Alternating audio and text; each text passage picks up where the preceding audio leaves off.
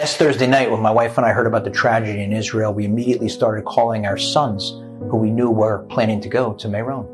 One of them had not yet left, thankfully.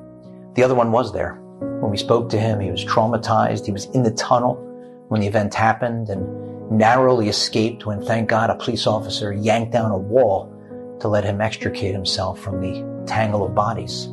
We were simultaneously devastated over the news that so many had died, but also thankful that our family had been spared.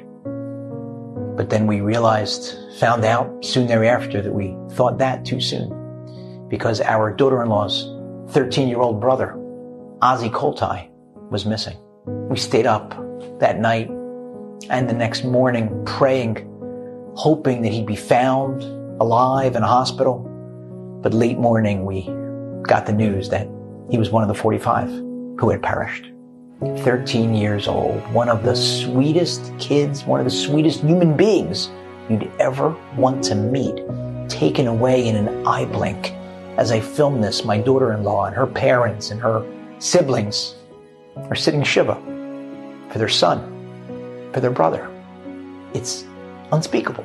It's unthinkable. There are no words to describe, to fathom the heartbreak. And it's times like this that that voice starts yapping in our ear. How can there be a God?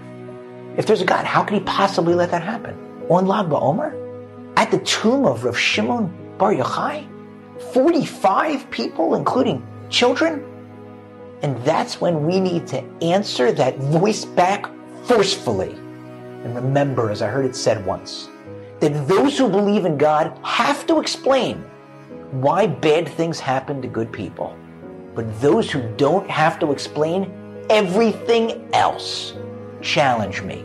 Ask me why this happened and I surrender. I will wave the white flag because I cannot begin to answer that question.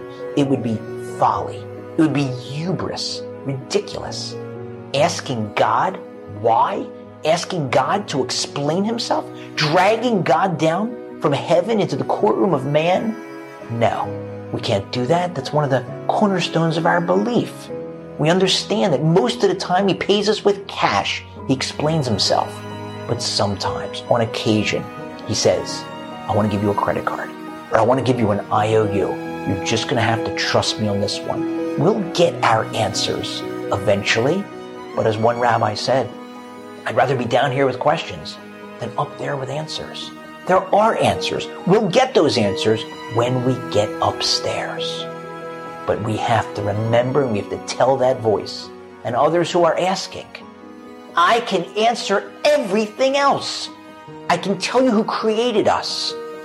I can tell you why he did that. I can tell you what he wants from us. I can share with you the secret that he shared with us to a deeply meaningful, fulfilling life. So no, I can't answer that one question, but I can answer everything else. And I know deep down that even in times like this, when it seems like he has abandoned us, he hasn't. He's up there suffering with us because he loves us, each of us, more than anyone else in the world.